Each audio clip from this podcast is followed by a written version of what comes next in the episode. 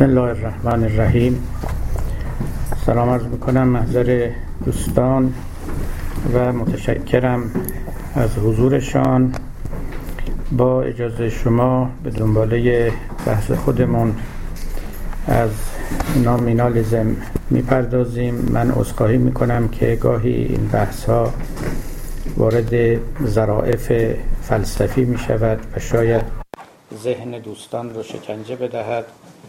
سعی می‌کنیم که از اون گردنه های صعب العبور سریعتر عبور کنیم و به مفاد بحث برسیم که معرفی مشخصات و خصلت های کلان دوران مدرن است. یادآوری می‌کنم که در مقام بیان خصلت های دوران مدرن بودیم و یکی یکی می آزمودیم متفکرانی که بر مدرنیته تأثیر گذاشتند و اندیشه هایی که در دوران مدرن مطرح شده است و اذهان و عقول آدمیان رو در تسخیر خود گرفتند و ارکان تمدن نوین صنعتی شده اند و ستونهای فرهنگی دنیای جدید رو ساختند ما از دوران ما قبل مارکس یعنی از دوران گالیله آغاز کردیم و پیشتر آمدیم و پیشتر آمدیم تا رسیدیم به مفهوم نامینالیزم که متعلق به قرون وسطاست اما تأثیر مهم خودش رو بر جهان پس از قرون وسطا نهاده است. گفته بودم برای شما که قرون وسطا وقتی به پایان رسید که نامینالیزم یا نامگرایی یا اصالت اسم مطرح شد. با مطرح شدن مکتب یا مذهب اصحاب تصمیه که نامینالیزم نامیده می شود به داوری و گواهی مورخان تومار قرون وسطا در نوردیده شد. برای اونهایی که با اندیشه های فلسفی کلامی قرون وسطایی آشنایی دارند و وقتی می‌گوییم قرون وسطایی در اینجا فلسفه اسلامی هم محکوم و مشمول همین حکم است. می‌دانند که یکی از مهمترین قوائم و ستونهای اون اندیشه عبارت است از کلیات یا مفاهیم کلی یا ماهیات که همواره فلاسفه و متکلمین درباره اون سخن می‌گفتند و همین بود که آنها را از تصفح جزئیات یعنی ورود در عالم تجربه تقریبا باز می داشت یعنی نه اینکه عزمی بر این معنا کرده باشند اما در عمل چنین رخ می‌داد که وقتی فکر می‌کردن که مثلا ماهیت آب رو یا ماهیت حرکت رو می‌دانند که چیست دیگه نیازی ندارند که در باب حرکت تحقیق تجربی بکنند یا تحقیق ریاضی بکنند. این مقوله حرکت از قضا مقوله خیلی گویایی است. شما کافیست یک نگاه بکنید به بحث هایی که مثلا ملا را در باب حرکت کرده که چند فصل از کتاب مهم او رو فرا گرفته. درس های ملا در قرن 16 و 17 میلادی صورت می و بحث هایی که تقریبا در همان دوران گالیله در اروپا انجام می و اونجاست که می توانید دریابید چه تفاوت چه شکاف چه خندق بزرگی میل این دوتاست تأمل و تفکر در باب حرکت. یک جا در باب حرکت هست اما چگونگی حرکت؟ شی چرا حرکت می کند چگونه حرکت می کند به چه اندازه حرکت می کند و بعدم دیگه ریاضیات حرکت منحنی حرکت و مفهوم سرعت مفهوم شتاب و چیزایی از این قبیل که مقدمات حرکت شناسی بود در مغرب زمین این از یک طرف. ولی از آن طرف شما نگاه کنید به بحث های فلسفی که چه فیلسوفان قرون وسطا یعنی پیش از دوران گالیله می‌کردن و چه بحث هایی که فیلسوفان مسلمان یا فیلسوفان عرستویی به طور کلی می‌کردن. که در باب ماهیت حرکت و تعریف حرکت بود و اینکه حرکت عبارت است از چی چگونه حرکت رو تعریف کنیم امور ذاتی حرکت چیست حرکت خروج از قوه به فعل است یا چیز دیگری است. تفاوت بین این دوتا رو شما به نحو بسیار مشهودی ملاحظه می‌کنید. فیلسوفان و ماهیت گرایان و ماهیت شناسان و عرستویان خرم بودند خوشدل بودند به اینکه وقتی به چیستی یک شی به ماهیت یک شی دست پیدا می‌کنند اون شی رو حقیقتا به کمال و به تمام شناختن. و وقتی که شناختن دیگه حاجت به اینکه بروند و مصادیق اون رو بگردن و مورد تحقیق قرار بدن. ندارن. فرض کنید شما ماهیت آدمی رو می‌دانید که چیست. حقیقت و چیستی آدمی رو می‌دونید که چیست. اگر چنین خیالی بر شما حاکم شده باشد اونگاه دیگه چه حاجت دارید که شخص من رو بشناسید؟ یا شخص الف رو یا شخص ب رو؟ شما انسان رو اون چنان که هست با تمام ماهیتش به گمان خودتون شناخته مثلا انسان حیوان ناطق است یا حالا هر چیز دیگری از وقتی شما احتیاج پیدا می کنید که بروید به سراغ عالم خارج و عالم واقع که بدانید یقین کنید که شما ماهیت چیزی را نمی‌شناسید و به خود اون افراد و مصادیق باید مراجعه کنید تا حکمشون معلوم بشود. و همین دلیل اگر شما دست از ماهیات رو از کلیات کشیدید و سراغ افراد و مصادیق رفتید یعنی همون کسانی که نام انسان بر آنها نهاده می شود همون چیزهایی که نام حرکت بر آنها نهاده می شود نه ماهیت حرکت نه ماهیت انسان اونگاه تحقیق تجربی آغاز می شود بی جهت نیست که گفتن که تحقیق تجربی فرزند مکتب منطقی فلسفی نامینالیزم است و قرون وسطا مشخص می شود با استنکاف از تحقیق تجربی و قناعت ورزیدن به ماهیت شناسی و به تحقیق در کلیات. اما چرا این ماهیت شناسی و تحقیق در کلیات مورد تعن و انکار قرار گرفت بیشتر یک دلیل الهیاتی داشت. نه دلیل فلسفی یا دلیل منطقی ویژه. یعنی این چنین نبود که فیلسوفان به تنگ آمده باشند از ماهیت گرایی یعنی اونچه که ما امروز اسانسیالیزم به او میگیم. گذشته اسمای دیگری داره. به تنگ آمده باشن از این.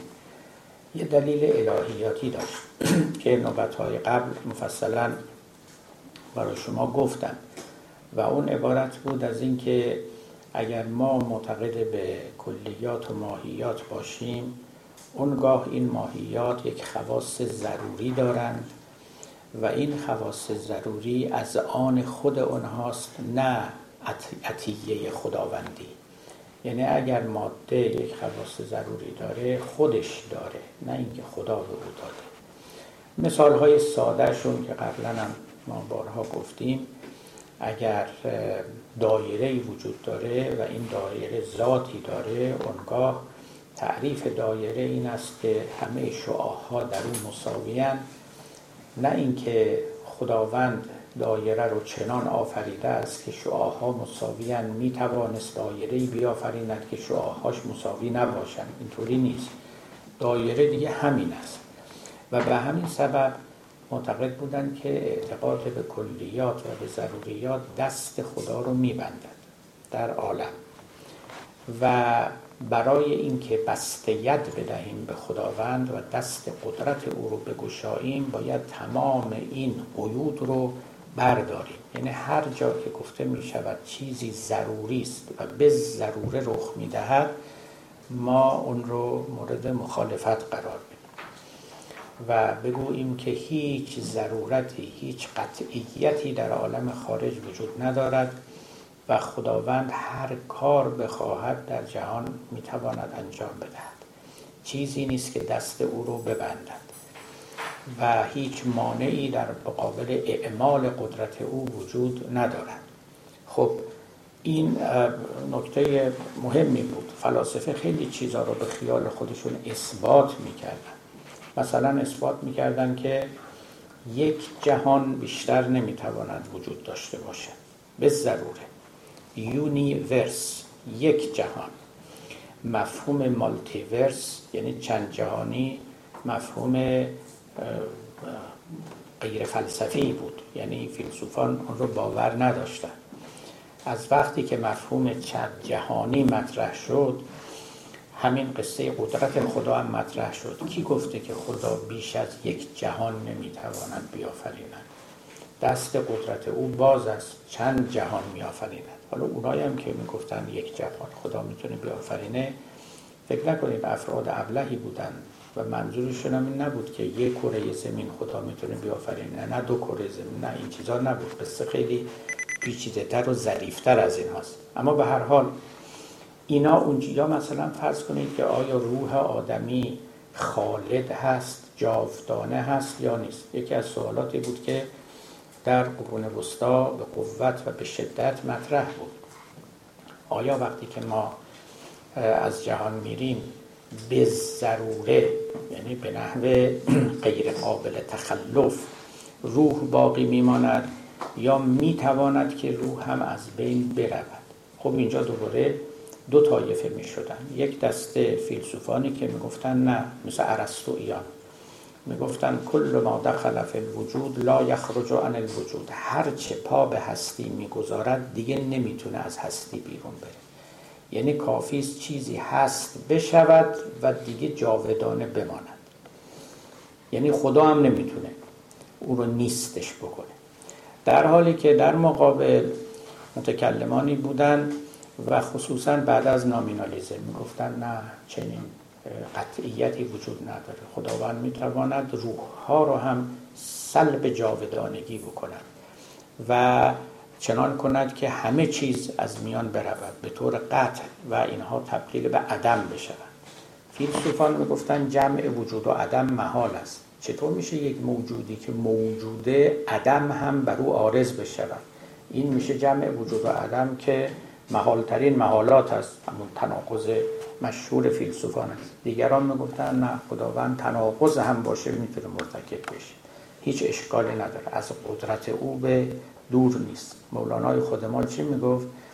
می‌گفت شیخ گوید مر تو را ای سست حال چه فوق عقل توست آمد محال. میگه شیخ به شما می‌گوید که می نشستی به خطابش خطاب تعنامیزش به فیلسوفان است. نشستی و میگه این محال است اون محال است.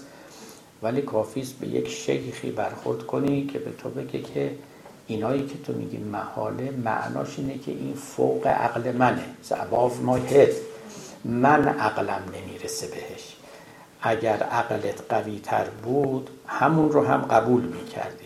بنابراین نشان دادن اینکه چه چیزی محاله چه چیزی ممکنه در حقیقت نشان دادن اینی که فهم من چقدره. اون اون جایی که من نمی‌فهمم اسمشو می‌ذارم محاله. اون جایی هم که می‌فهمم میگم خب میشه. ببینید قصه مشکلی بود. قصه مشکلی بود. از یک طرف یه عده‌ای می‌خواستن فیلسوفانه عمل کنند و برای جهان حسابی کتابی قانونی منطقی بیاندیشند و ضوابطی بگذارند و بگن فلان کار تا اینجا شدنی است از اینجا به بعد ناشدنی است و طبیعت محدوده ای دارد و بسته به یک قوانین آهنین زن قطعی لا یتخلف ناگسستنی است. از یه طرف دیگه هم یه عده خدایی رو می‌خواستن که این خداوند دستش به هیچ زنجیری و بندی بسته نباشد به هر حال اینا پیروز شدن. اینها پیروز شدن. همچنان که در میان ما اشاعره هم با همین حرف ها پیروز شدن. برای اینکه خب به کام مقدسین شیرین تر می آمد که بگوییم که این کفر است که انسان بگوید که خداوند مقید به قیدی است. باید دستهای او آزاد باشد نه تنها از قیود طبیعی و علی و معلولی و قوانین علمی دست خدا رو باز کردن حتی گفتن که قید عدالت هم بر قدرت خداوند نمی‌خورد. قیود اخلاقی هم ندارد. چه برسد به قیود علمی و فلسفی و طبیعی و اینها. اگر ما بگیم که عدالت دست خدا رو میبنده و او به اندازه‌ای که عدالت اقتضا می کند عمل می کند و اعمال قدرت می کند اونگاه این خدا خدای مطلق نیست و این قدرت قدرت مطلقه نیست. آمنی پوتنس یعنی قدرت مطلقه. یک خدای خودکامه ای رو اینها تصویر کردن که همه چیز چه اخلاق چه علم چه فلسفه چه ماده چه طبیعت مومی است در دست او که هر گونه می‌خواهد اون رو صورتگری می‌کنه نامینالیزم مقتضای الهیاتیش این بود. در فلسفه هم یک اقتضاعاتی داره در کلام هم اونا در جای خودش اما در الهیات یک چنین عواقب و توابعی رو به بار می این نومینالیزم در سطح اجتماع رفته رفته آثاری رو از خود ظاهر کرد که نامطبوع بود. این آثار بعضی هاش از خود نامینالیزم بیرون می آمد و بعضی هاش در مقارنت با حوادث دیگری و اندیشه های دیگری که در اروپا اتفاق افتاد و مجموعا جامعه اروپایی و غربی رو به جانب ویژه‌ای روان کرد. خب ما اینجا قبل از بحث نامینالیزم بحث شر رو می کردیم که شرور هم یکی از اندیشه های خیلی جدی بود که دامن اروپاییان رو گرفت. و پس از اون زلزله مشهور و مهمی که در لیسبون در پرتغال اتفاق افتاد و پس از تاون بزرگی که اروپا رو در نوردید و گفتند که شاید نصفی از جمعیت اروپا رو از بین برد دلهوره اضطرابی در این مردم افکند که مورخان درباره او قلم فرسایی بسیار کردند. در باب اینکه این شرور چرا رخ می‌دهد ذهنها مشغول کاوش شد.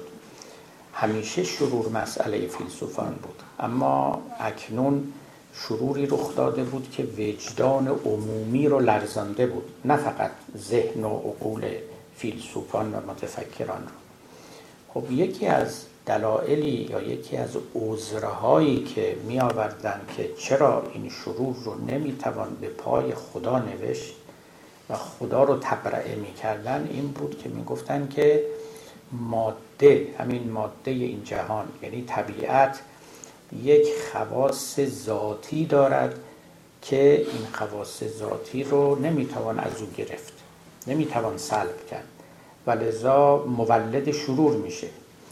یعنی مثلا اگر چیزی رو شما داری دیگه آنگاه من اون چیز رو ندارم.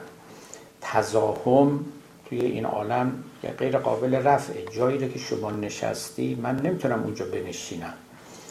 و ثروتی که در جهان هست مثلا به اندازه است که اگر مقدار زیادش به طرف شما اومد از من کاسته می یا اینکه موجودات یعنی فلزات و موجودات طبیعی هر کدوم خاصیتی دارن که این خاصیتشون غیر قابل سلبه و به طور کلی ماده ظرفیتی داره این ظرفیت محدودی است. همه کمالات رو در خود نمی‌تونه بگیره. وقتی که چنینه اونگاه خب شرور هم رخ میده دیگه.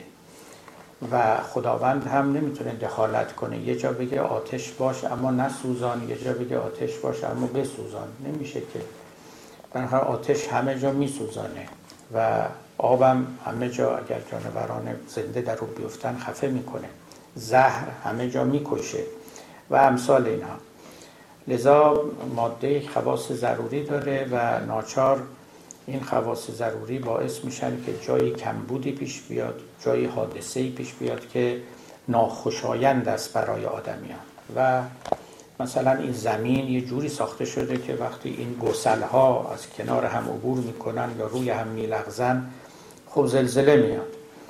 یا قدیمی ها می‌گفتن بخاراتی که توی زمینه بخار آب یا چی اینا باعث میشن که زمین زلزله بیاد. حالا هر چه. ولی این جزو خاصیت ماده و طبیعت می‌دانستن. نمیشه که ما بگیم که این اتفاقا بیفته اما زلزله هم نیاد. باری اونا از این طریق دفع شر می‌کردن و توجیه می‌کردن مسئله رو. اما اگر شما معتقد شدید که هیچ خاصیت ذاتی هیچ موجودی نداره ماده می‌تواند هم این چنین باشه هم بر ضد او باشه جور دیگری باشه. آتش هم می‌تونه بسوزانه به ازن الله هم می‌تونه نسوزانه به ازن الله. و همه چیز به خواست خداوند است و هیچ چیزی از پیش خود قاعده و منطقی نداره. وقت در این صورت همه شرور میافتاد به گردن خداوند. برای اینکه می‌گفتن پس خدا می‌تونه خواصی رو که ماده داره از او سلب کنه و نگذارد که ماده شر بیافریند و حوادث ناگوار تولید کنه. این یک مطلب بود به خلاصه به نحو خلاصه ارز می‌کنم که مسئولیت خداوند خیلی بالا رفت و تمام شرور به پای او و در دفتر و کارنامه او نوشته شد و حل کردن او به قایت مشکل می اومد به همین دلیل هم خدا رو فوق اخلاق نشاندن. بگن نه اگه خداوند کار شری هم مرتکب شد غیر اخلاقی نیست چون او فوق اخلاق هم هست. این یک نکته فوق یعنی اینا همه تلازم منطقی داشت با یکدیگر و اینها پدید آمد. اما اتفاق دیگری که افتاد و نتیجه دیگری که نظریه نامینالیزم داد در واقع تحقیر آدمی بود. یا بگویم که دقدق آفرینی در آدمیان و اضطراب و دلهوره در آنها. ما وقتی که تصور کنیم که هیچ قاعده در این عالم حاکم نیست و هر روز ما ممکن است که دستخوش یک حادثه تلخ و ناگواری بشویم و خداوند جهان رو چنان نیافریده است که قواعد او قابل اتکا باشد و جهان به طور کامل آن پردیکتیبل است غیر قابل پیش بینی است. اون وقت ما در یه جهان بسیار دلهوره افزایی بسیار استراب آفرینی زندگی می‌کنیم. یعنی نمی‌تونیم فکر کنیم که قدم از قدم که برمیداریم در قدم بعدی چه چی چیزی در انتظار ماست؟ مخصوصا که خدایی که بسیار مهیب می شود خدایی که خیلی ترسناک می شود خدایی که هیچ قاعده فلسفی و هیچ قاعده اخلاقی بر رفتار او حاکم نیست. این خدا بیش از اینکه محبوب آدمی باشه موجب مرعوب کردن آدمی می شود خب این چنان که گفتم هم در عالم الهیات چیزهای غریبی رو و ناخوشایند و نوگواری رو پدید آورد و هم البته در صحنه جامعه. جامعه هم من حیث المجموع آمادگی داشت به دلیل دقدقه ها و استرابی که از مرگ برای او پدید آمده بود. خیلی جالبه. ما الان در جامعه خودمون تقریبا این رو می‌دونیم. از یه طرف مردم رو از خدا میترسونن از یه طرف از مرگ میترسونن و توجه ندارن که اگه این ترس ها حجمش بالا بگیره اونگاه کاملا ممکنه به ضد خودش برگرده و متمایل بشود. و این اتفاقی بود که در اروپا افتاد. در واقع آدمیان علیه این وضعیت شوریدند چون هم این قصه مرگ و قصه پیشبینی ناپذیری طبیعت و هم قصه یک خدای فوق العاده مسلط و خودکامه و بی قاعده و پر اقتدار آدمیان رو مچاله کرده بود.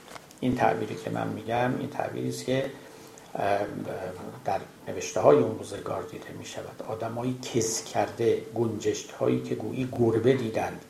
و در گوشه اتاق و در گوشه خونه کس کردن و نشستن و از ترس فلج شدن و نمی‌دانند که چه به سر اونها خواهد آمد. علل خصوص اون تا اون گویا تا اونی بود که به روح آدمیان افتاد. علاوه بر اینکه بر جسمشون افتاده بود در یه جهانی زندگی می‌کردن احساس ناامنی مطلق. نه خدایی که پناهگاه اونها باشه نه تکنولوژی که پناهگاه اونها باشه. نه علمی نه فلسفه بی پناهی بدترین رنجی است که آدمی می‌تواند ببرد. بدترین رنجی است که آدمی می‌تواند ببرد. مؤمنین اینا در مقام ناامنی و رنج و مصیبت و مرارت به خدا پناه می‌برند.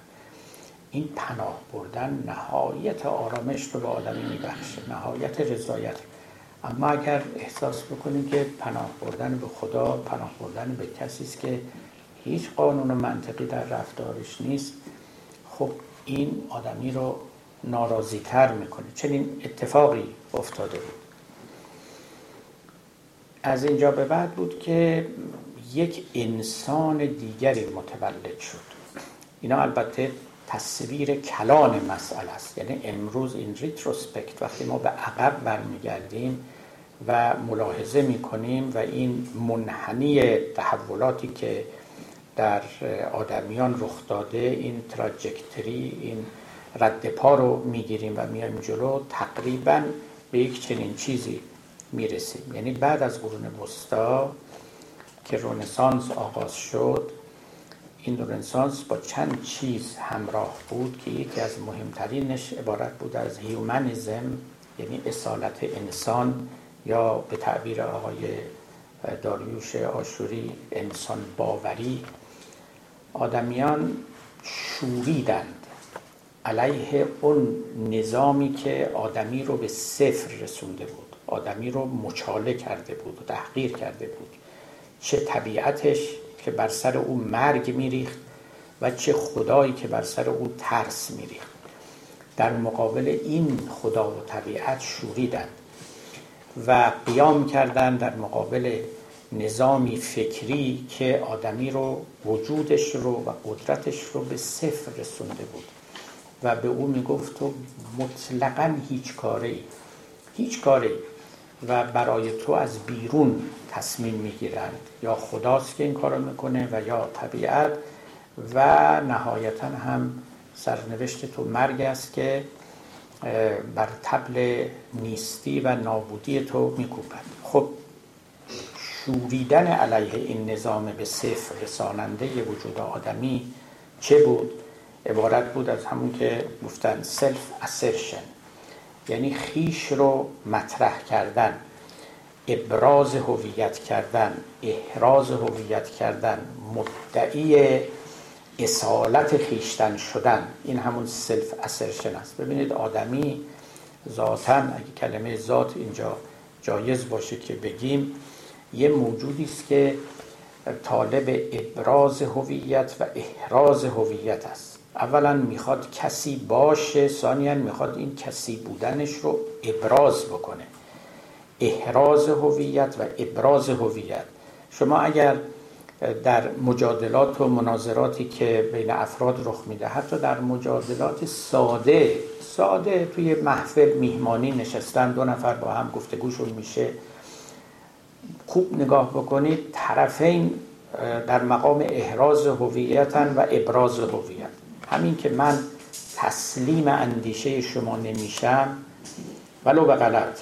معناش این است که من می‌خوام یه هویت مستقلی از خودم نشون بدم. بگم که منم حرف خودم رو دارم فکر خودم رو دارم شخصیت خودم رو دارم من تابع شما مقلد شما نیست شما هم که نمی‌خوای حرف من رو پذیری تقریبا یه همچی چیزی این در مقام ابراز هویت است. یعنی اینکه ما کسی هستیم. شما الان نگاه کنید مثلا مسلمان ها همین قصه داعش رو من همیشه تفسیرم این بوده که پاره ای از این رفتارها از جنس ابراز هویت است. ما مسلمان ها رو که تحقیر کردید ما مسلمان ها رو که گفتید عقب افتاده ایم توسعه نایافته ایم همگام با ترقی جهان جدید نیستیم ما می‌خوام بگیم که نه ما هم کسی هستیم. ما هم کسی هستیم. این ما هم کسی هستیم که همون مفهوم ابراز هویت است همه ما به احتیاج داریم. این از چند طریق صورت می‌گیره. یه وقتی که بنده میرم و انبان خودم رو پر می‌کنم که فردا وقتی با شما روبرو شدم بگم آره من تا دیروز فقیر بودم ولی امروز واقعا غنیم توانگرم. میگی نه بیا امتحان کنیم بیا جیب منو ببین چقدر دارم بیا business منو ببین ببین چقدر share خریدم من توی business ها و چه کار کردم چه کار نکردم. خب این یکی. اما یه وقت هم هست با دزدی می‌خوام ابراز هویت کنم. یه وقت با هیاهو و سر صدا می‌خوام ابراز هویت کنم که فقط توجه ها رو به خودم جلب کنم کارهای عجیب و غریب بکنم.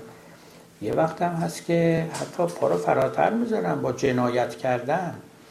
ببینید وقتی که یه کسی جنایت می‌کنه به یه معنا به دیگران داره خودشون نشون میده و دیگران رو به طرف خودش نگاهشون رو جلب می‌کنه که اینم کسی است. شما این مثال رو شنیدید دیگه. میگن که برادر حاتم تایی که مثل برادر خودش اهل بخشش نبود و از این صفات حمیده نداشت رفت بشه کسی. گفت آقا برادر من که به بخشش در کل جهان معروفه. من که چنان هنرهایی ندارم. شما یه راهی من نشون بده منم می‌خوام مشهور بشم. منم می‌خوام به اصطلاح احراز هویت و ابراز هویت کنم. که هزینه زیادی هم نداشته شه گفت یک راه خوبی بلدم به نشون بدم. گفت چی؟ گفت این چاه زمزم رو می‌دونی که در مکه است و چاهی است که آب مقدس و متبرکی داره و همه حاجی ها میرن اونجا از اون آبش بر میدارن و تبرک میجوین گفت بله. گفت بیا تو این چاه زمزم رو بول کن. تا قیامت میگن این کسی بود که چاه زمزم رو نجس کرد. تو هم اسم می‌خوای دیگه می‌خوای شهرت پیدا کنی دیگه. می‌خوای هویت پیدا کنی باور کنید خیلی تو این عالم از طریق بول کردن تو چاه زمزم شهرت پیدا می‌کنن. هنری ندارن اما یه چیز پاک دیگری رو نجس می‌کنن. نام نیک دیگری رو به ننگ می آلایند و از این طریق برای خودشون ابراز هویت می‌کنن که مایه تاسفه به راه های خیلی زیادی وجود داره. یک کسی مثل آقای دکتر نصر حالا یک کمی داریم از بحثمون دور میشه ولی مثال ها عیبی نداره. آقای دکتر نصر آقای سید نصر دوستان می‌شناسن از بزرگان قوم است در جهان اسلام حاضر بسیار نامدار پرآوازه استاد دانشگاه جورج واشنگتن و از می‌شود که صاحب تعلیفات بسیار. ایشان سنتگرا هستند. خودش خودش رو این چنین معرفی می‌کنه ترادیشنالیست سنتگرا مطلقا هم با تمدن جدید غرب سر آشتی نداره.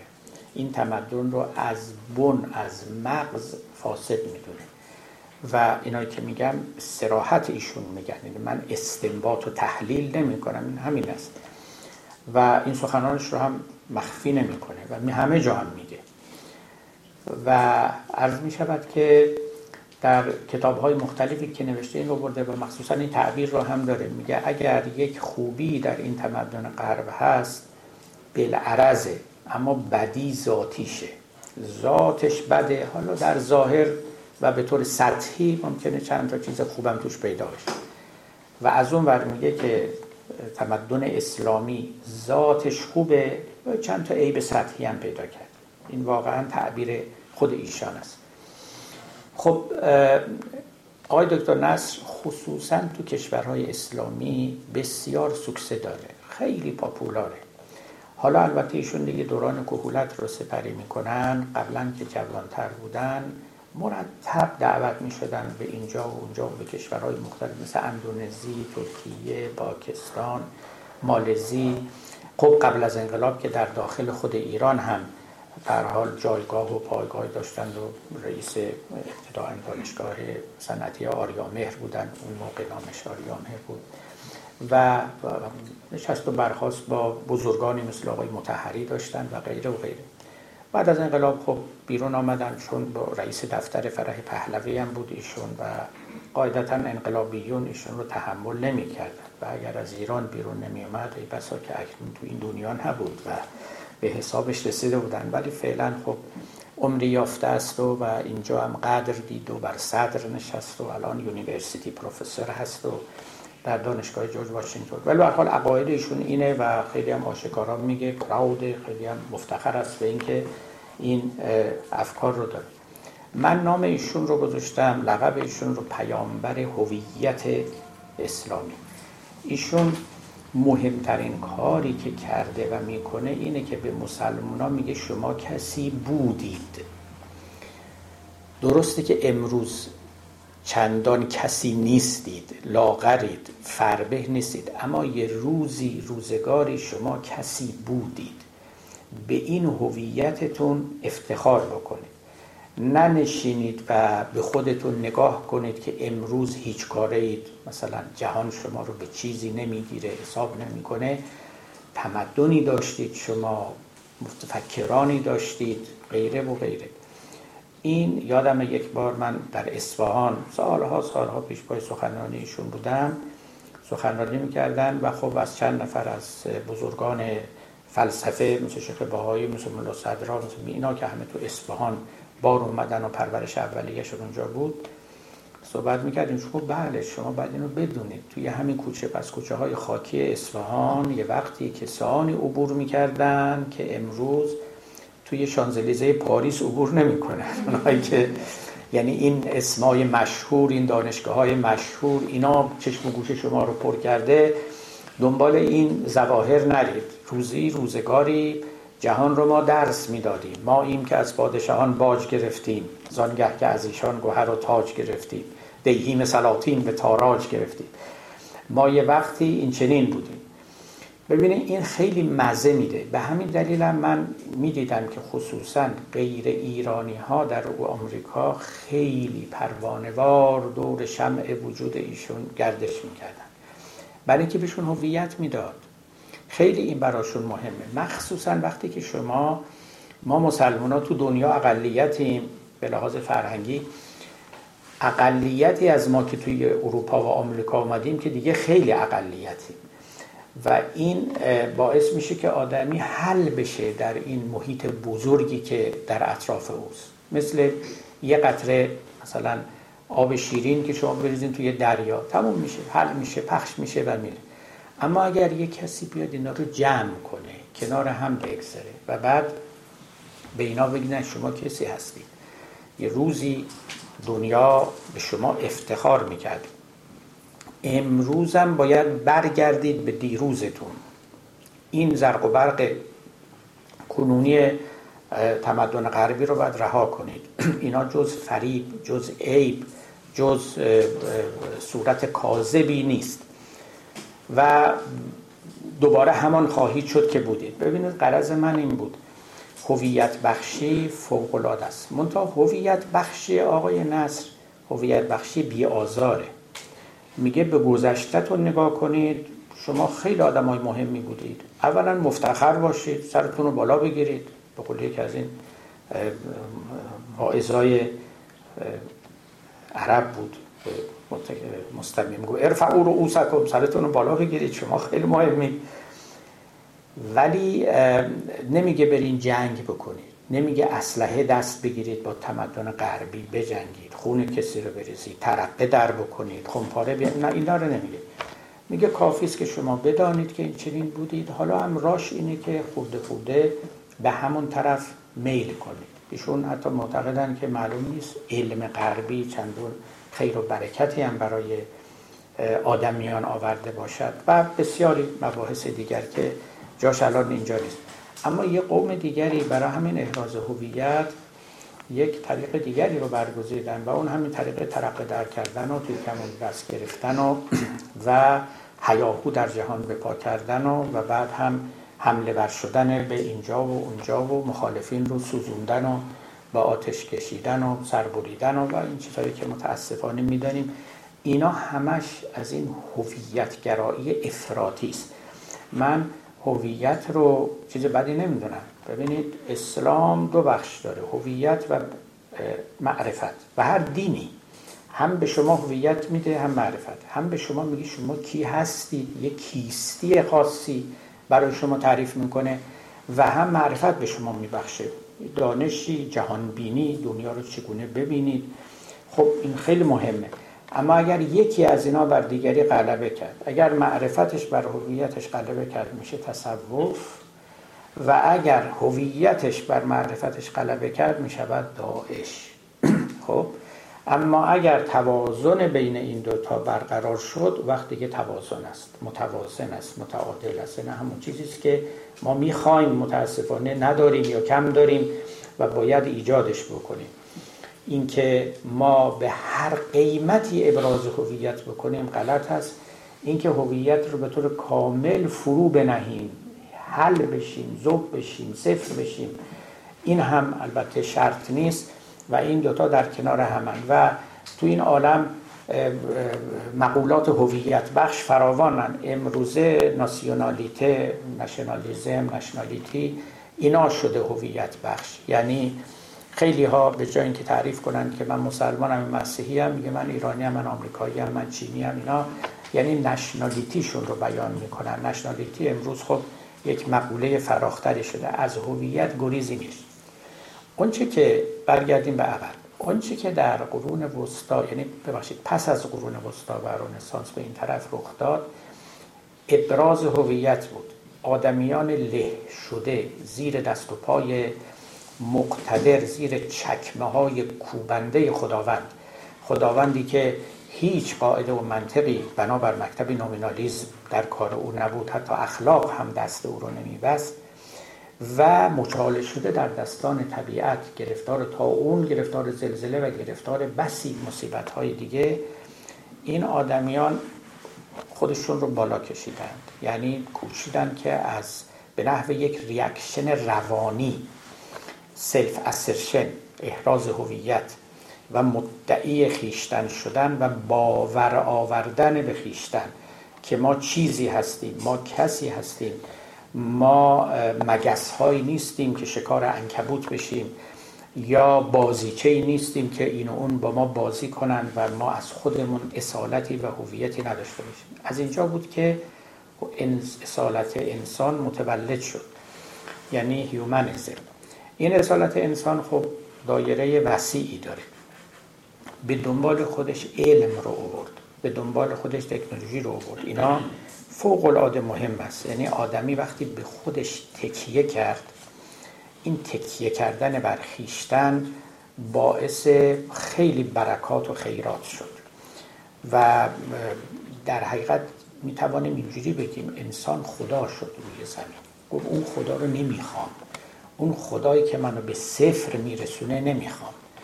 و خودم می‌خوام خدا بشم. این فوق العاده مهمه. اینی که بعضی ها اومانیزم رو الان در ایران هم من زیاد دیدم اومانیزم رو اصلا ضد دین میشمرن که شاید در بعض از اشکالش هم همین باشه. برای اینکه در نطفه و در بادی امر در واقع انسان خدایی بود. خدایی ناپذیرفتنی رو ترد کرد و خودش رو خدا کرد. و به جای خدا نشست. و گفت از این پس من خودم می‌خوام دست به خلاقیت بزنم. من اینجا یاری یه باری که از دوستان عزیز ما که نمی‌دونم الان حضور دارن یا نه یک سوالی کردن از من که می‌خوام به اون طرف و به پاسخ او بپردازم. سوال خیلی خوبی بود. چون من گفته بودم که در مشرق زمین ما و تحت سلطه اندیشه اشعریگری همین نامینالیزم پدید آمد. اما در میان ما نه علم روید نه تکنولوژی روید نه هیومنیزم انسان باوری روید هیچ کدوم اینا. ما اصلا پاک به یه راه دیگه رفتیم که نتیجهش و منتهاش همین شد که امروزه. در اروپا قصه به سیر دیگری کرد به جانب دیگری رفت و رفته رفته رسید به اونجا که امروز رسیده. بدون اینکه ارزش داوری کنیم بگیم ما به جای خوبی رسیدیم به جای بدی رسیدیم. حالا هستن هم کسانی که ما دنیا رو چپه می‌بینن. یعنی میگن که اون طرف اتفاقا بهتر شده این طرف بدتر شده. فعلا این داوری ها رو کنار بذاریم. بالاخره ما محصول تاریخمون هستیم. اینا هم محصول تاریخشون هستن. یعنی اینا همونطور به تصادف و هر دنبیلی نشده. یک مقدماتی بوده در طول تاریخ که اینا رو به اینجا رسونده مقدماتی هم بوده که ما رسونده. البته تصادف هم نقشی داره. بخت هم نقشی داره بدون تردید. تاریخ همیشه با بخت و اقبال و تصادف هم آمیخته است. اما همه چیز رو هم به گردن بخت و اقبال نمی‌توان نهاد. چون در اون صورت وقت قصه هرج و مرجه.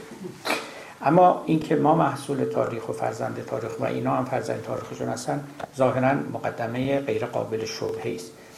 اما وقتی به عقب میریم می‌بینیم که گویی که در یه موارد زیادی مشابهت و اشتراک زیادی تو تاریخ اولیه ما وجود داره. مخصوصا از نظر این اندیشه های فلسفی و الهیاتی. تقریبا ما به یک منطقه رسیده بودیم.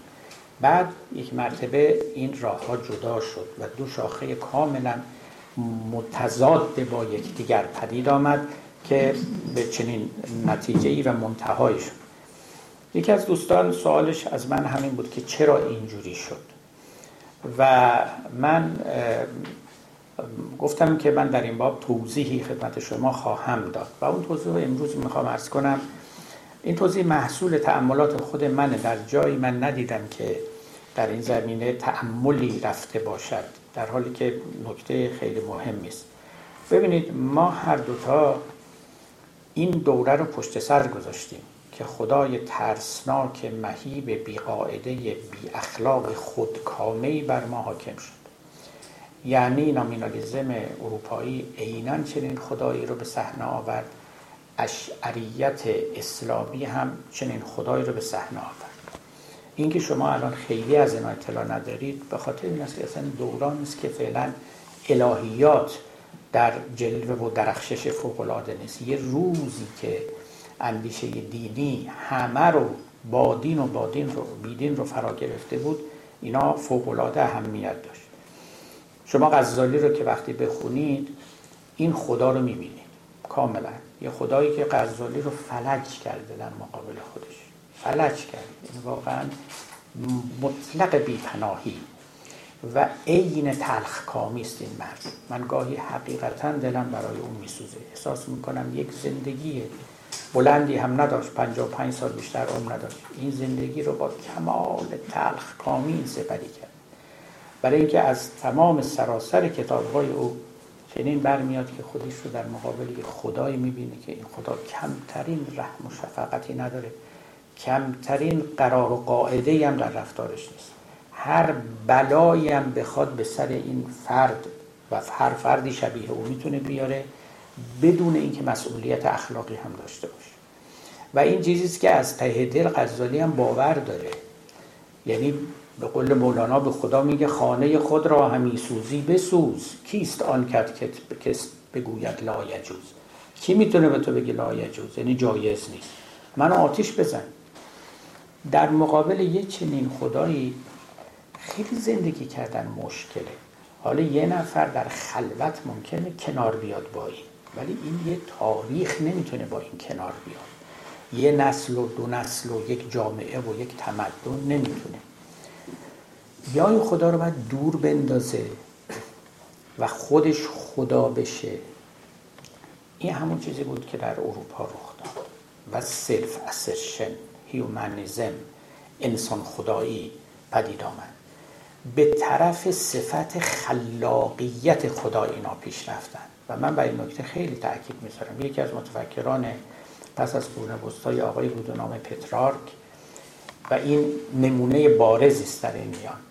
ببینید صوفیان ما متکلمان ما همیشه خدا رو که معرفی می‌کنن میگن خدا عالم است خدا رحیم است خدا قهار است خدا عزیز است خدا حکیم است خدا لطیف است. همین اوصاف و همین 99 اسمی که ما در باب خدا داریم.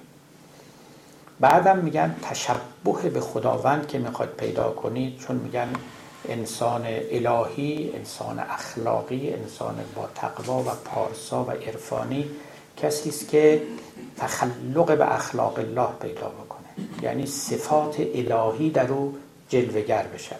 این همون چیزی که همه عرفای ما هم گفتن. کون جامع یعنی آدمی که مظهر صفات الهی است. این صفات الهی هم که برمیشمردن عموما همینا بود که خدمت شما گفتم.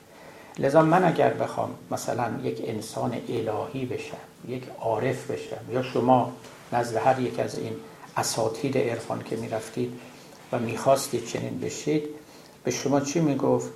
می‌گفت اولا روحتون رو بعد از رضائل پاک کنید چون این رزیلت ها در خداوند وجود نداره و خودتون رو آراسته به کمالات بکنید این کمالات چیه؟ مثلا واجد حکمت بشوید واجد لطف بشید واجد حسن خلق بشید عالم بشید و صفاتی از خدمت به خلق الله بکنید. حسد نداشته باشید رضائل نباشه فضائل باشه اینا. کمتر کسی من حتی یک نفر رو هم ندیدم.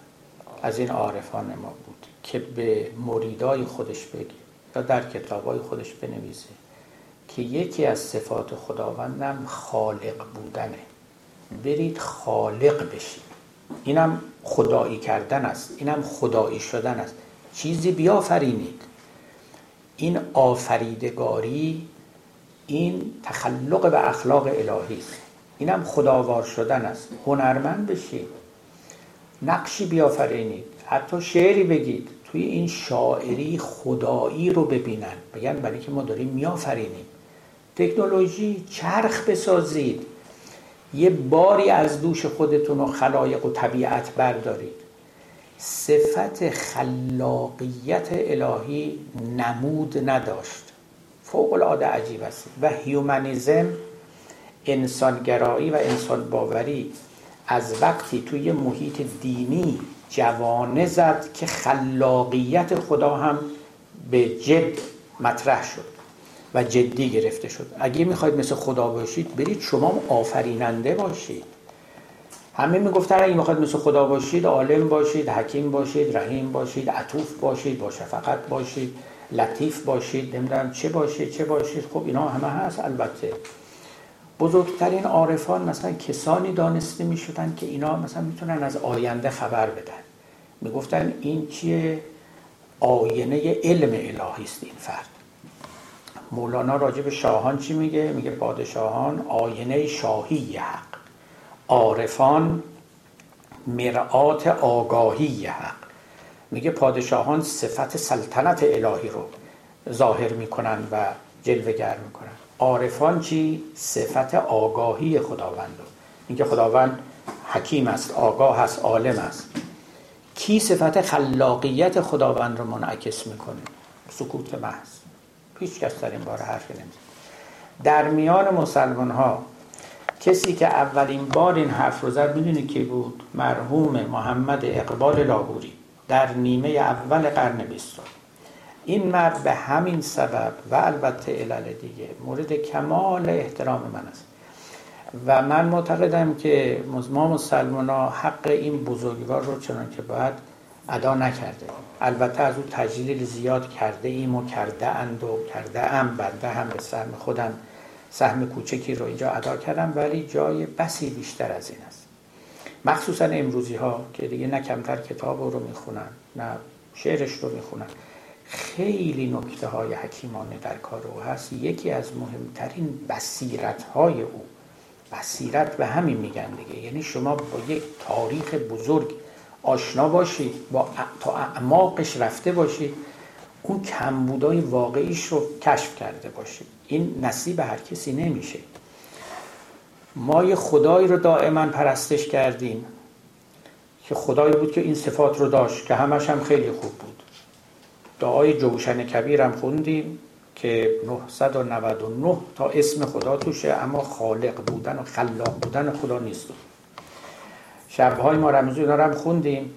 اما یکی از این دعاها به ما نگفت به این وصف الهی توجه کنیم. در حالی که اتفاقا قرآن رو ما می‌گفت وقتی که راجع به خلقت انسان که و خلق المزقت علقتا ثم فکسوناه ازاما فتبارک الله احسن الخالقین.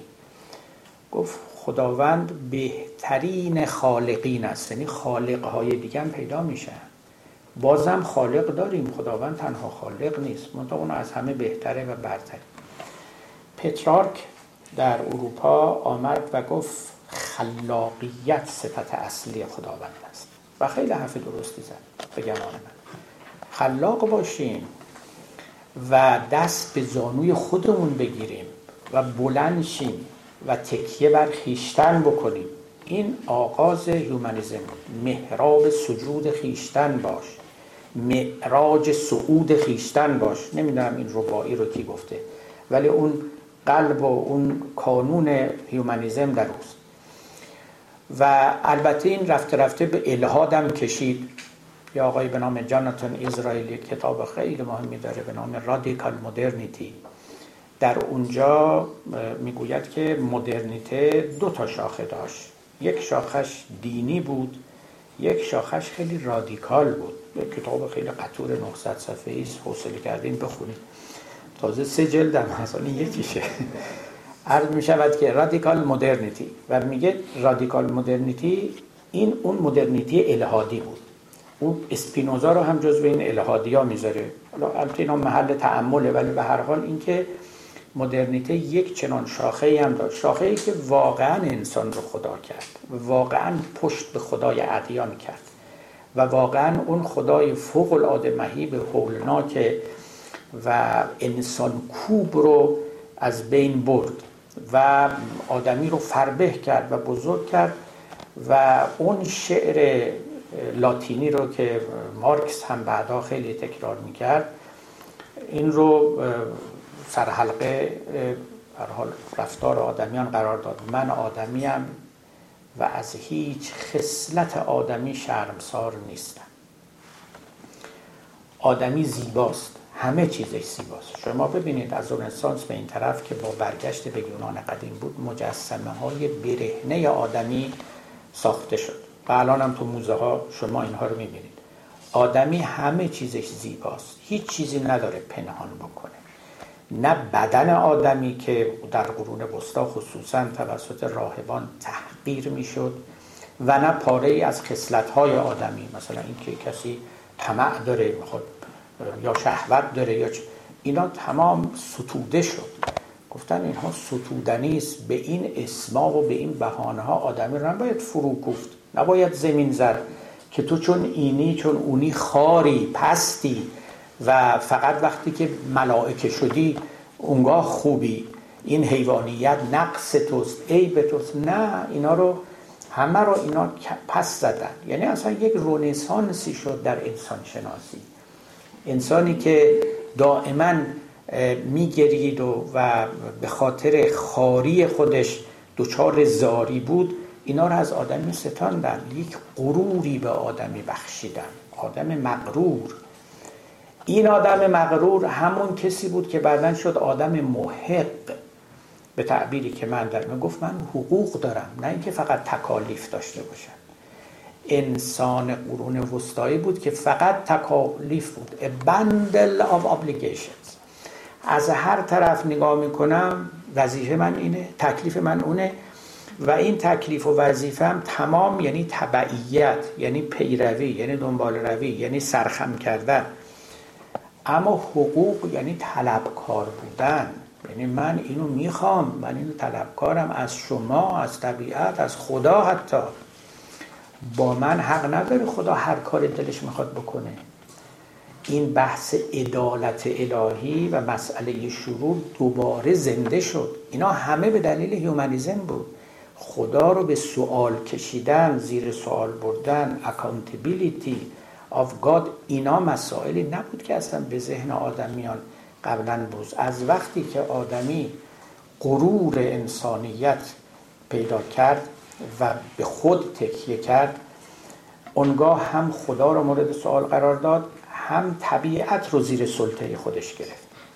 تکنولوژی یعنی طبیعت رو زیر سلطه گرفتن. یعنی سوار طبیعت شدن.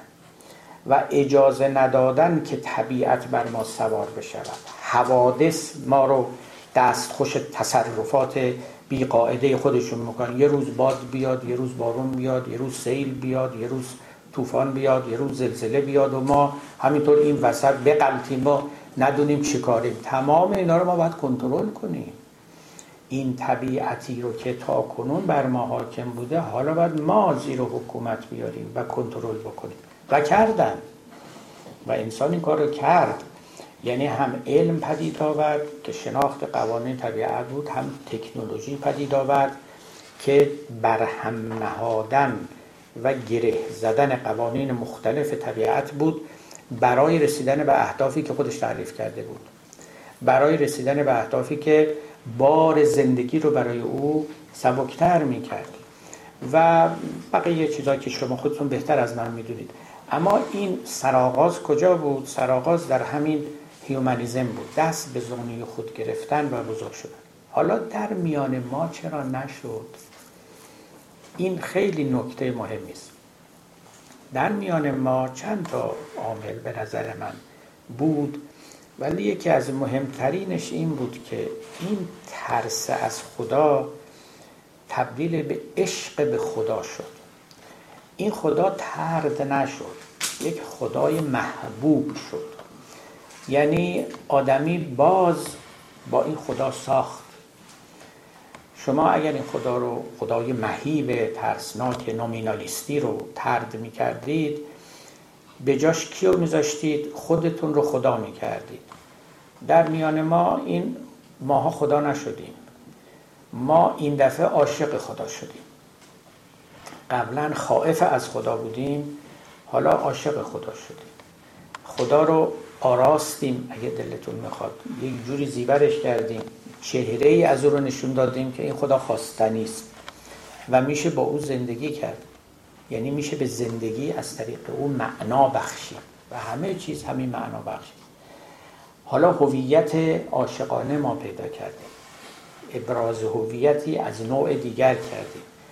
و این فوق العاده مهمه. این در واقع هیومانیزم که یک پاش در نفی خدا بود در میان ما نروید. نروید. نمی‌تونست بروید. یه تعریف تازه از خدا داده شد. و این تعریف تازه از خدا خیلی خوب جا گرفت. خب در میان ما البته حوادث دیگری هم رخ داد که من اینجا نوشتم. یکی مسئله همین دلهوره از خدا بود. یکی هم دلهوره از مرگی بود که اینا در میان ما هم بود. و یکی دوام استبداد بود که این دوام استبداد باز در یک طرف ادامه یافت یعنی در میان ما در این طرف رفته رفته این استبداد خرد شد. و بعد اون وقت وقتی که علم به درجه خاصی از رشد رسید همه چیز رو به چالش گرفت. همه چیز رو به چالش گرفت و خورده خورده تمام اونچه که قبلا بافته شده بود یا ساخته شده بود اینها سستی گرفت و به لرزش افتاد. این تفسیری که من می‌کنم از تاریخ اروپا و تاریخ اسلام بخشش رو توسط اروپاییان بخشش نوشته شده است و کتاب خیلی خوبی هست توسط آقای به نام بلومنبرگ. هانس بلومنبرگ یک فیلسوف آلمانی بود. نوشت که بعد هم به انگلیسی ترجمه شد. کتاب خیلی دنس و تنس و سنگینی هم هست. انصافا به نام The Legitimacy of the Modern Age.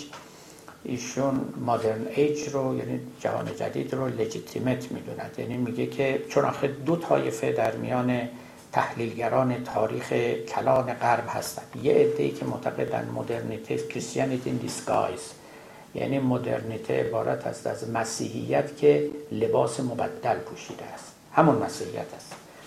همون مفاهیم پیشین وجود داره. مثلا اگر خدا خدا بود حالا انسان خدا شده. حالا خدا سر جاشه. اگر خدا ساورن بود حاکم مطلق بود امروز دولت حاکم مطلق شده. معتقدن و پاره از متفکران بزرگ خصوصا آلمانی تو این زمینه کار کردن و فکر کردن.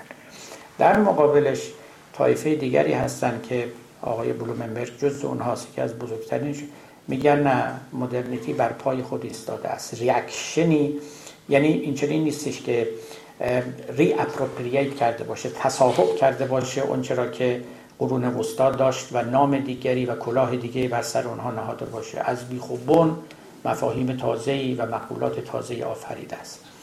به هر حال تحلیل ایشون علی ای حال همین است و کسان دیگری که self-assertion آدمی احراز هویت آدمی در مقابل یک خدای maximalist خدایی که همه کاره بود و انسان رو هیچ کاره کرده بود reaction در مقابل این خداوند آدمی رو همه کاره کرد برای که خدا رو هیچ کاره کنه. و لذا خدا رو هی راند و راند و راند و برد به آسمان هفتم و بالاتر از آسمان هفتم یک خدای بازنشسته. و به او گفت که شما محترمید اونجا بنشینید. retired به قول اینها architect. یک معمار بازنشسته که جهان رو معماری کرده و ساخته بود و گفت شما اونجا بنشینید. خیلی محترمید ولی پیر شدید و دیگه حق دخالت در این عالم رو ندارید کار رو به جوونا بسپرید. یعنی ما بچه ها و اینها. یهودی ها در اون آیه که ابتدای جزو آیات ابتدایی تورات هست که می‌گوید خداوند جهان رو شش روز آفرید روز هفتم استراحت کرد. همین هالیدی به استراحت روز مقدس که روز استراحت خداوند بود. همین تفسیر رو در دوران مدرن آوردن. گفتن خداوند استراحت کرد این جهان رو به مردم وانهاد. گفت دیگه مال شما. تا اینجاش از من من آفریدم و نظم و نظامی در رو در بقیهش رو دیگه شما اداره کن. اگر هر گلی زدید به سر خودتون زدید. اگر هم نزدید بازم تقصیر خودتون. به من ربطی نداره. خب این رو از یه راه دیگری هم این افراد پس از رنسانس به او رسیدن. و انسان در واقع تصمیم گرفت که زندگی خودش رو اداره کنه. اصلا طبیعتی از نو بسازه. این تکنولوژی طبیعت دیگر است.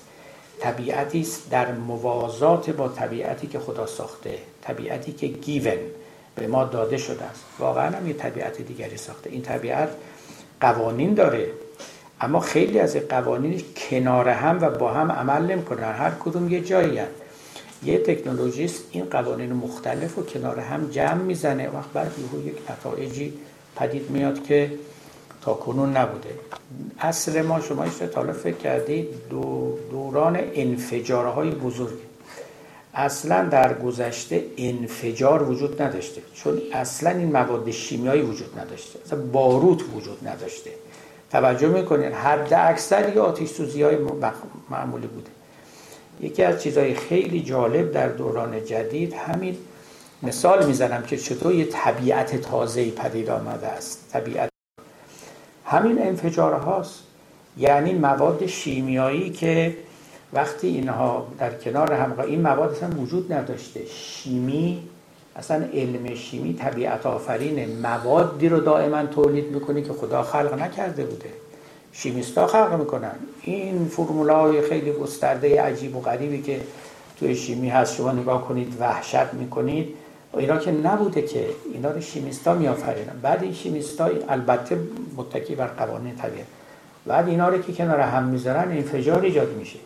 یعنی گازی تولید میشه که ساختمان های بزرگ رو منفجر می‌کنه و از هم میپاشونه. این تکنولوژی یک طبیعت دومی به وجود آورد. یک انسان دیگری هم به وجود. یعنی دیگه جهان اصلا به یک مسیری افتاد که هر چی شما دربارش فکر بکنید جا داره.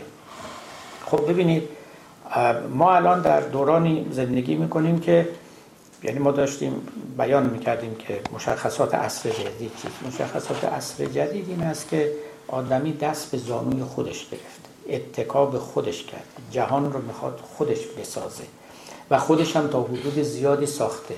اما این که حالا جهان رو خوب ساخته یا بد ساخته و این تصرفاتی که در عالم کرده به عاقبت نیکی منتهی شده یا نشده یک بحث دیگری است.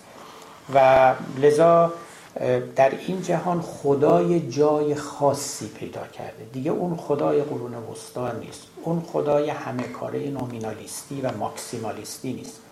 من یادم میاد در آثار کانت یه جایی میخوندم که این جمله خیلی حکیمانه رو آورده بود. خب از یه حکیمی مثل کانت هم همین انتظار میافتاد خدای ماکسیمالیست به نفی خدا منتهی میشه. ماکسیمالیست یعنی خدای صد درصد همه کاره. به طوری که هیچ قانون قاعده ای هم جلوی دست او رو نگیره. این چنین خدا به نفی خودش منتهی میشه. یعنی پس از مدتی غیر قابل تحمل میشه غیر قابل قبول میشه. و لذا آدم کنارش می‌ذاره می‌زنه کنار. و این چنین او رو بیرون پرتاب کردن خب البته خلاف عقله ولی خب آدمی همه جا با عقل کار نمی‌کنه. در بسیاری از موارد جهش های روانی داره و چیزی رو ترد می‌کنه و چیزی رو میپذیره. خب این آدمی که به خودش متکی شد حالا اخلاق رو هم بعدا بر مبنای خودش تعریف کرد و این هیومانیزم که این رو حالا بعدا دیگه امروز که وقت ما منقضی شده. باید توضیح بدم که نه فقط طبیعت رو هم ساخت اخلاق رو هم از دست دین و از دست خدا بیرون کشید و گفت انسان مقیاس همه چیز است. این خیلی جمله مهمی است این جمله از یونان قدیم بود که انسان مقیاس همه چیز است. دوباره تو رنسانس این زنده شد. آدمی معیار همه چیز است.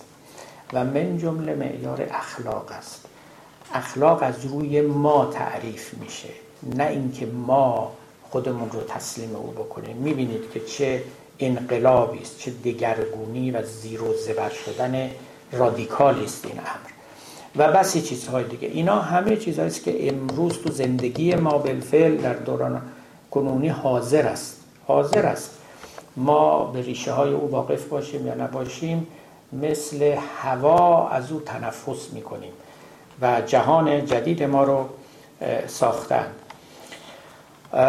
سخنم رو اینجا به پایان می‌برم تا اینکه نوبت آتی به دنباله ام خصوصا مسئله هومنیزم خصوصا نظر مرحوم اقبال لاهوری.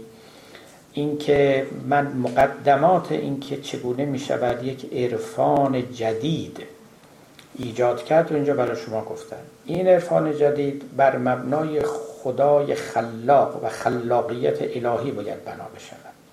خدایی که این صفت در او بارز است و آدمی برای خداگونه شدن باید به صفت خلاقیت او نظر کند. همیشه در عرفان ما تخلق و اخلاق الهی می‌کنیم و می‌خواهیم که مظهر او باشیم و تجلیگاه او باشیم. اما همه اهمیت کار است که تجلیگاه کدوم صفتش. کدوم صفتش برای ما بیشتر جلوه کرده تا ما خودمون رو به اون نزدیک بکنیم. خب همه این اوصاف رو خداوند داره. اما این یکی از اونایی است که کمتر مورد توجه قرار گرفته. از این راه می‌توان وارد شد و بعد البته نتایج و توابع دیگری هم هست که باید به اونها هم انشالله بپردازیم. به حال ما می‌تونستیم با حجوم مغولان که در واقع شبیه حجوم تاون بود به اروپا حجوم مغولان که همون خفت رو به ما تحمیل کرد و همون روحیه رو در ما به وجود آورد که ما دستخوش حوادثیم و هیچ کاره ایم هم استبداد هم وحشیگری مغولی هم مرگ بر ما حاکم شده بود و به ما رو آورده بود و تا مدت ها ما مبهوت و متحیر بودیم که چه میشه به قول اون عالم؟ گفته بود باد بینیازی خداوند است که میوزد. این نهایت بیپناهی رو نشون میده باد بینیازی خداوند خدا داره میگه من اصلا شما رو به هیچی حساب نمی کنم هیچ شما رو من حساب نکنید. باد بینیازی خداوند است که میوزد. خب این باد بینیازی که عبارت بود از باد بیپناهی آدمیان این به لحاظ روانشناختی با ما موند که موند. موند. و ما از او سر بر نیاوردیم. ابراز هویت نکردیم. بلند نشدیم از جام. استبدادمونم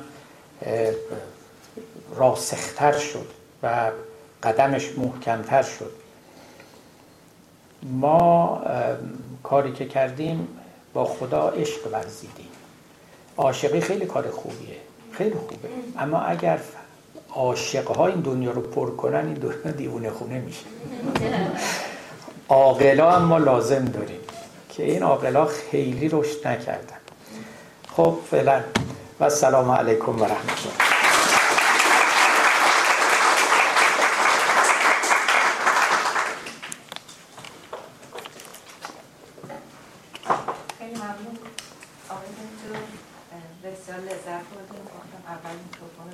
لذت بردی و ناراحت شدید از اینکه ما اینجوری شدیم و این روزگارمون به اینجا رسید. بس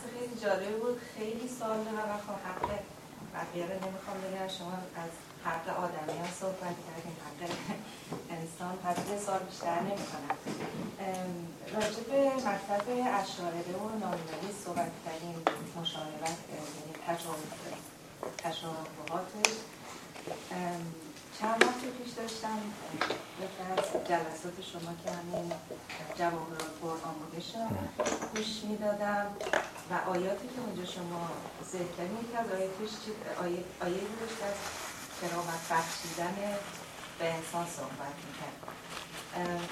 در جای دیگه ما آیات دیگه در قرآن داریم که مثل آیه که راجبه حضرت خزر هستش.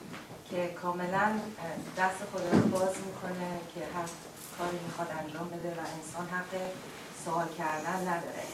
و در جای دیگه مثالی که شما خودتون آوردین که از کرامت کرامت بخشیدن به انسان خدا تو آیاتش صحبت می‌کنه این آیات تو قرآن هستش و نشون میده که توی قرآن این دوتا وجه با هم قرار گرفته. یعنی هم دیدگاه اشاعره و هم, هم اومانیزم یا هیومانیزم این دوتا با هم قرار گرفته آیا این برداشتی که من کردم درسته یا اینکه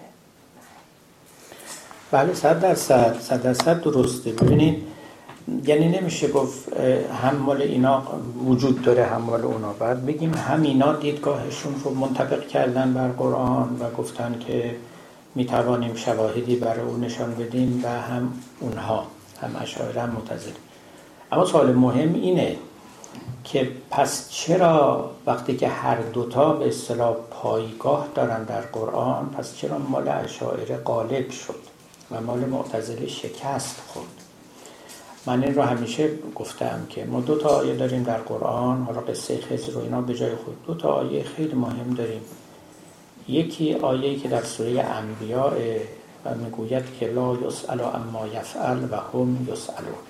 از خدا سوال نمی‌توان کرد. خداوند اکانتبل نیست مسئول نیست. اما مردم مورد سوال قرار می‌گیرن. آدمیان مسئولیت میان آدمیان است. ولی خداوند بابت کارهایی که می‌کنه نمی‌تواند و نباید مورد سوال قرار خب این آیه. این آیه اصلا خوراک اشاعره بود. باب دندونشون بود. می‌گفتن بفرمایید دیگه. یعنی هر کاری دلش می‌خواد می‌کنه خداوند. و جای سوال هم نیست. خب؟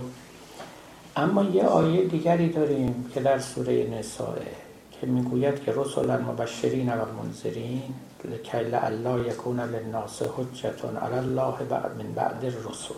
خداوند پیامبران رو فرستاد تا مردم حجتی علیه خداوند نداشته باشن یعنی نتونن دلیل علیه خدا بیارن. بگن چرا ما رو هدایت نکردی؟ چرا راه راست به ما نشون ندادی؟ در واقع خداوند یه کاری کرده که فردا بتونه جواب مردم رو بده. به تعبیر دیگه خودش رو اکانتبل می‌دونه. میگه می‌تونن از من سوال کنن. و من کاری کردم که جوابشون رو داشته باشم. اگر نمی کردم بله بی جواب میموندم. و اونا بر من اسلام غالب می شدن پس ببینید آیه دوم صحبت از اکانتبیلیتی خدا می‌کنه. صحبت از این می‌کنه که شما ما به منزله انسان می‌تونیم خدا رو مورد احتجاج قرار بدیم. حجت له و علیه او بیاریم. و وقت سوال اینه که چرا اون آیه بر صدر نشست و قدر یافت؟ یعنی اون آیه که گفت لا یسأل اما یفعل. از خدا نمیشه سوال کرد و همه جا مورد استناد قرار گرفت. و بر تارک یک مکتبی نوشته شد به نام اشاعره. این آیه مورد قفلت قرار گرفت. من یک نفر از مفسرین رو ندیدم این آیه رو اینجوری معنی بکنه. یعنی چجوری بگم؟ بنده فکر کنم اولین کسی بودم که آیه اینجوری معنی کردم.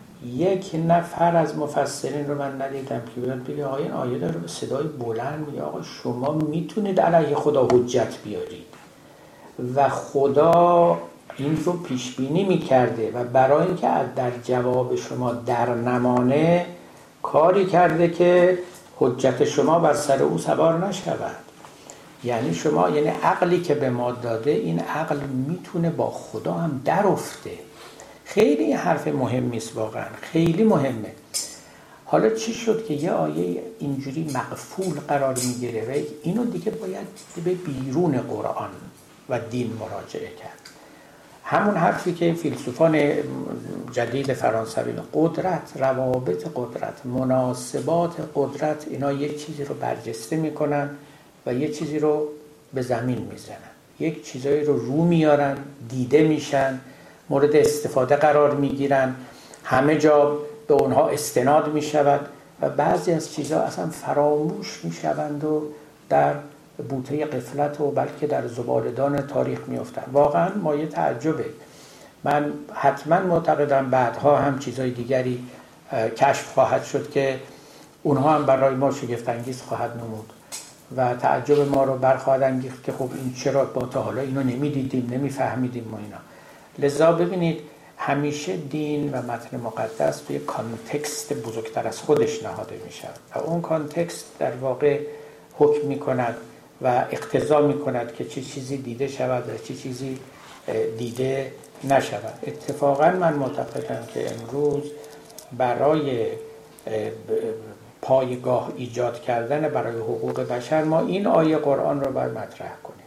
این آیه قرآن رو باید بالا بکشیم. بیاریم و بگیم که آدمی حق دارد با خداوند احتجاج کنند اگه شما حق داری با خدا احتجاج کنی معناش اینه که آدمی حق دارد. موجود محقی است موجودی است واجد حقوق نه فقط واجد تکالیف. چون گذشتگان ما چی می‌گفتن؟ می‌گفتن ما در مقابل خدا فقط واجد تکالیفیم. او بگوید تا ما عمل کنیم تا ما اطاعت کنیم. درسته؟ اما اگه یه مکتبی بیاد بگه شما در مقابل خدا بله تکالیفی دارید ولی حقوقی هم دارید. این خیلی نکته مهمی است و این چیزی است که حتی پایگاه دینی و قرآنی داره. خب اینا رو باید دید که دیده نشده است. واقعا نظیره این از قضا در انجیل و تورات نیست. در انجیل و تورات یک آیه دیگری هست که در قرآن نیست و اونم البته به کار همین مقصد میاد و امروزه خیلی بیشتر مورد توجه قرار گرفته و اون که خداوند آدمی رو بر صورت خیش ساخت. Created man on his own image. درسته؟ این ایماگو دی این که ما صورت الهی هستیم بر صورت خدا ساخته شده این خیلی مفهوم مهمی است خیلی مفهوم مهمی است که از توش خیلی چیزا میاد بیرون منتها باز این برمیگرده به خداشناسی شما که خدا چیست که ما بر صورت او هستیم. خب باز تو مسیحیت قرون وسطایی خدا خدای خلاق نبود. خدای چیز خدا خدای مشفقی بود. و لذا با آدمیان گفته می‌شد که وقتی می‌خوای بر صورت خدا باشی خیلی مشفق باش اهل شفقت باش بارانوار بر نیک و بد ببار. بیامرز عفو کن ببخش گذشت داشته باش. از این چیزا که خیلی هم عالی بود. اما اینکه خلاق باش. اصلا هیچ جا. اینم بر صورت خدا بودن است. چرا نباشه؟ اما همه بعد به این برمیگرده دیگه که اینکه هگل گفت که هر جامعه بر صورت خدای خیشتن است خیلی حرف درستی است این. تا خدا رو شما چجوری شناخته باشید خودتون رو به صورت او می‌کنید. این خدا اگر یه اوصاف خیلی ساده ای داشته بود شما اونجوری میشید چون خودتون رو بنده خدا می‌دونید. آن هیز آن ایمیج شما رو ساخته اگر این خدا رو به اوصاف دیگری بشناسید اونگاه جوری دیگری میشید. فوقلاده مهمه. فوقلاده مهمه. یعنی این خدا ما رو می‌سازه. و همین علم هست که شخص دیندار باید خداشناسی خودش رو تصحیح بکنه. یعنی وقتی سجده میره باید از خودش بپرسه من به چی خدایی دارم سجده می‌کنم؟ مثلا این کیه؟ من چه شناختی ازش دارم؟ یه وقت می‌بینیم ما به یه خدای دیکتاتور داریم سجده می‌کنیم و خودمون قافلیم. به خدای دیکتاتور سجده کردن یا به خدای ظالم سجده کردن یعنی به ظلم سجده کردن. یعنی به دیکتاتوری سجده کردن. غیر از اینه. و جهل و قفلت آدم به اینجاها میکشونه البته دیگه. میکشونه. حالا اونی هم که خدا نداره اونم جور دیگری. یه خدای ساختگی براش. همین نقش رو می‌تونه بازی بکنه و اون رو به همین زلالت ها بیافکن. در هر حال تصحیح اندیشه در اینجاها فوق العاده اهمیت داره. بفرمایید. خیلی ممنون های تشکر کنم. که این سرمایه که خطبه معمول قرباره و مایه تفکر و سوالات زیادی پیش مانید باشه فرصتی باشه که این رو شما در ولی حالا در یه که من شما مثال اقبال رو ذکر کردید. و از قبلش هم توضیح دادی که به هر حال نقطه شروعی که دنیای با دنیای شهر داشته به نظر میان میمد که مشابه بوده تا حدی ولی به هر دلیل بخت یار اون شاخه شرقی نشد و یار شاخه غربی شد. سوالی که اینجا پیش میاد به خصوص در مورد پروژه اقبال و موارد مشابهش اینه که اگر چین شد و به هر حال الان بحث اومانیزم دیگه بحث قالبه و این دستاوردهای خیلی فرخونده را هم داره چه لزومی داره که ما دنبال اون پروژه بازسازی دینی اساسا بریم؟ این یک راهیه که رفته شده. جمعی بختیار بودن به جایی رسیدن جمعی نبودن اینکه بخوایم برگردیم و این میراث میراث رو بازسازی بکنیم به دنبال چی هستیم؟ به دنبال رفتن اون شده هستیم یا یا اینکه نه؟ ببینیم اینکه مخاطراتی هم در پیش داره به به اندیشه اقبال محصولش شد پاکستان که خب الان می‌بینید تو حد این مخاطرات هم به طور عملی در, در پیش هست. چرا حالا به طور مشخص این کار ما که در زندگی تسلیم همین اندیشه اومانیزم باشیم. ولی خب به لحاظ شخصی و فردی اون کسی که می‌خواد اشعری مسلکی باشه باشه. و اون گونه خدا رو ببینه و اون اون گونه خدا رو عبادت بکنه. اگر این حوزه رو از هم دیگه تفکیک کنیم و طور مشخص من عرض بکنم واقعا تفکیک بکنیم. این اشکالش چیه؟ یعنی چه مسئله ای به وجود میاره که لایم خب اینکه اشکالش یا حسنش چی رو بعدا باید ببینیم. ولی این تفکیک رو بکنیم و ببینیم نتیجه چی میشه. ولی من الان یعنی شما خیلی سوال مهمی رو مطرح می‌کنید که باید واقعا اقلا یک نوبت یک ساعتی دو ساعتی راجع به صحبت کنیم. ولی من خیلی الان مختصرا جواب میدم و وعده میدیم برای بعد اگر عمری و توفیقی و همتی و حیاتی و طاقتی بود انشاءالله. عرض می شود که اول اینکه میگید پروژه اقبال اونجوری جواب داد. ببینید اقبال یه پروژه نداشت. خب خیلی اندیشه ها داشت. یکیش ایجاد امت اسلامی بود.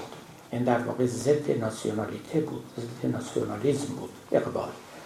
و همون شعر مشهورش که از عراق و هند و ایران ما شبنم یک صبح خندانیم ما در حقیقت نه فقط می‌گفت برا مسلمان همه برادرند و المؤمنون اخوه اصلا مرزا رو می‌خواست برداره. خب این البته did not work در واقع و فعلا هم معلوم نیست که کی این ممکن می‌شود و با این نقار و شکافی که هست و ناسیونالیزم امروز انقدر جای پاش محکمه که من بعید می‌دونم به این راحتی یه امت واحده بتواند به وجود بیاد. ولی خب اون دنبال این بود امت واحده از شرق طلوع خواهد کرد یه همچی چیزی خلاصش چیزهایی داشت آرزوهایی داشت. از اون بگذاریم اما در مقام تفکر خب بله او او یه متفکر واقعی یک متفکر شاعر بود. به قول خودش تعریفی داره میگه شعر وقتی است که تفکر با سوز دل همراه میشه.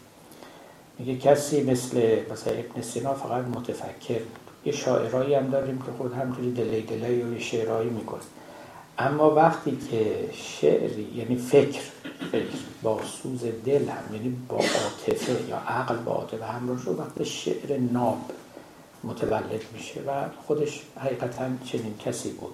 در مخزن اندیشه خودش فکرهای بزرگی داشت. و زبان گشاده هم داشت و شعرهای فوق العاده حکیمانه گفت. ببینید این که میگید ما بریم سراغ هیومانیزم یک فکری است که جواب داده نتیجهش هم آشکار شده. ما چرا دنبال بازسازی بریم؟ یک چیزی رو که کهنه شده یه ماشینی رو که زنگ زده دوباره برداریم بیاریم و سنباده بزنیم و روغن بزنیم و این رو دوباره را بندازیم و حل بدیم و اینا با حالا آیا حرکت بکنه نکنه این چه کاریه؟ خب یه ماشین نو میریم وارد می‌کنیم می‌خریم هرچی و مشکلاتمون رو حل این چنان که گفتم سوال فربهی سوال مهمی است. من خیلی اختصارا اینجا خدمتتون میگم. گفت پرسید آنچه نیست ثواب دهمت آنچنان که هست جواب. تا این جواب رو گفت خیز تا بر تو راز بکشایم صورت نانموده بن بنماید. در واقع این سوال شما میگه نه متوجه خود بنده هم هست. چون بنده هم بالاخره در حد خودم راه اقبال رو میرم و اون, اون فعالیت رو دنبال می‌کنم. از او الهام می‌گیرم به او احترام زیاد می‌گذارم. در کار او نقطه های خیلی درخشان عالی می‌بینم. و او رو به دیگران هم معرفی می‌کنم و یه شخصیتی که ما مسلمان ها واقعا امروز می‌تونیم او رو مطرح کنیم و به او مفتخر باشیم.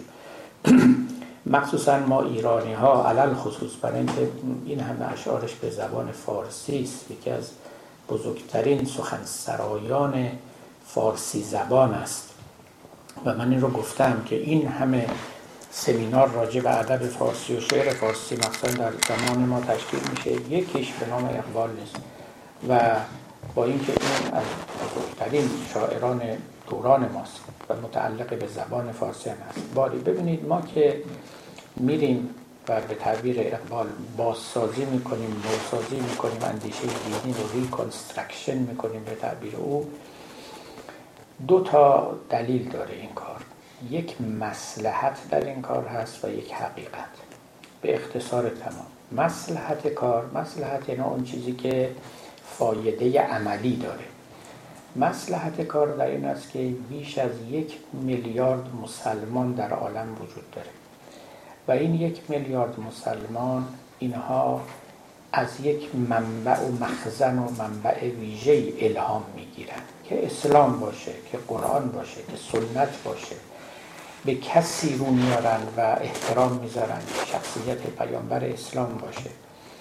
حرف را اگر از دهان اونا بشنوند صد برابر تاثیر داره تا اینکه از دهان مثلا فرض کنید برتران راسل بشنون یا فرض کنیم که نمی‌دونم آقای هابرماس بشنون یا اسپینوزا بشنون اصلا اینا شناخته نیستن اهمیت و حرمتی هم ندارن. اما وقتی که سخن سخن پیامبر باشه این سخن رو البته بر چشمشون مینهند و عملی می‌کنن ما حتی اگر یعنی من این جوری میگم حتی اگر یه نفری هیچ دین و دیانتی هم نداشته باشه اما بخواد وضع مسلمین رو بهبود ببخشه یعنی خیرخواه مسلمین باشه ولو اینکه خودش در دل هیچ عقیده هم داشته باشه مسلحت عملی در این است که از راه بازسازی اسلام وارد برای اینکه این کهن جامعه خیش پیراستن به از جامعه آریت خواستن. به خلاصه مطلب. ما یه جامعه داریم که فرض کنیم این کهن شده. فرض کنیم. نودوزی می‌خواد. نوشویی می‌خواد. این رو باید دوباره بشود باید همین رو بشوریم. جامعه آریت به تن ما نمی‌خوره. یعنی نمی‌خوره به این معنا که این مسلمان ها نمیپذیرن این جامعه آریت این مال دیگری است. و عمل نمی‌کنه شما بهترین اندیشه ها و فرمول ها رو بیارید پس می‌زنن. پس حتی اگر کسی خیرخواه مسلمین باشه اما بیعقیده باشه از همین مسیر باید عبور کنه به نظر من. ما راه دیگری نداریم. ابولیش کردن و لغو کردن و نسخ کردن دین و به دور افکندن اون رو مخالفت کردنش اصلا جواب که نمیده هیچی. مسلحت نیست. یعنی هزار شر دیگه هم به پا می‌کنه که کسی نمی‌تونه اون شرها رو بخوابونه. هزار مخالفت برمیانگیزه خون و خون ریزی میشه و توفیقی درش نیست که نیست. این به طور کلی. اما نکته دوم گفتم یه دلیلش مسلحت و فایده عمل نکته دومی که حقیقت اینجا در کاره. یعنی واقعا در ادیان حالا ما اینجا بالاخص اسلام رو میگیم یه چیزایی وجود داره که تو مکتب هیومنیزم نیست. در جاهای دیگه نیست. حالا اگر جاش وقتش باشه اونا رو باید بیان کنیم. اینا چیزایی میآموزند به آدمیان راهی رو نشون میدن در سعادت. البته اینا همه باید پیرایش و پالایش بشه که جای دیگه پیدا نمیشه. و هم حقیقت جویی حکم می‌کنه هم مسلحت گرایی حکم می‌کنه که ما اون چرا که به نام دین اسلام مینامیم و به صورت یک جامعه کهنه در آمده است این رو نودوزی کنیم و نو آرایی کنیم پیرایش کنیم و جامعه آریت نخواهیم. توجه می‌کنید با مدعی بگوی که ما خود اون شعر چی بود؟ تا جامعه آریت نکنیم از عدوی خیش. خلاصه از دشمن خودمون نمی‌تونیم جامعه آریت بکنیم کهن جامعه خیش بیراستن. بنابراین اون تمثیل که آدم بگه یه ماشینی زنگ زده و این کار نمی‌کنه اون تمثیل درست نیست. تمثیل درستش اینه که یه خونه است که ما این خونه رو توش نشستیم. چهارده قرن تو این خونه نشستیم. یه کاخی است. درسته یه ویرانی ها و شکاف های درش پدید آمده. اما این خونه رو اگه خراب کنیم وقت رو سر خودمون خراب کردیم. یعنی خودمون زیر آوار میریم و می‌بینیم. بهترین کار و تنها کاری که می‌تونیم بکنیم خونه رو تعمیر کنیم. نوسازی بکنیم. دونه دونه شکاف هاشو و شکستگی هاشو تشخیص بدیم و در پی علاجش براییم. آره ما می‌دونیم خیلی ها هستن تو همین خونه آرمیدن قنودن با خیال راحت. و میگن اصلا به هیچ چیش دست نزنیم. خیلی هم آباده خیلی هم خوبه. هیچ احتیاجی به اصلاح و بازسازی و نوسازی نداره.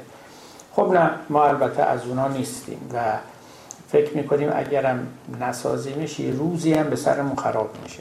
اما ما نباید اینو خراب کنیم چون مسلحت در این نیست. به علاوه که میگم حقیقتی یعنی ما معتقدیم یه جاهایش سقف و ستونهای محکمی داره. میگم خوبه. رو اینا میشه ساخت. ما اگر بسازیم روی آب نساختیم رو باطلاق نساختیم که فردا فرو بره و همه نتایج ما ضایع بشه همه زحمات ما ضایع بشه. این خلاصه مطلبه اما وقتش این مسئله بستی دارد که ایشالله در جای خودش باید دست بست داده بشه. اگه دوستان اجازه بدن جلسه رو ختم کنیم. بقیه رو انشالله به دو هفته بعد بسپاریم. و السلام علیکم.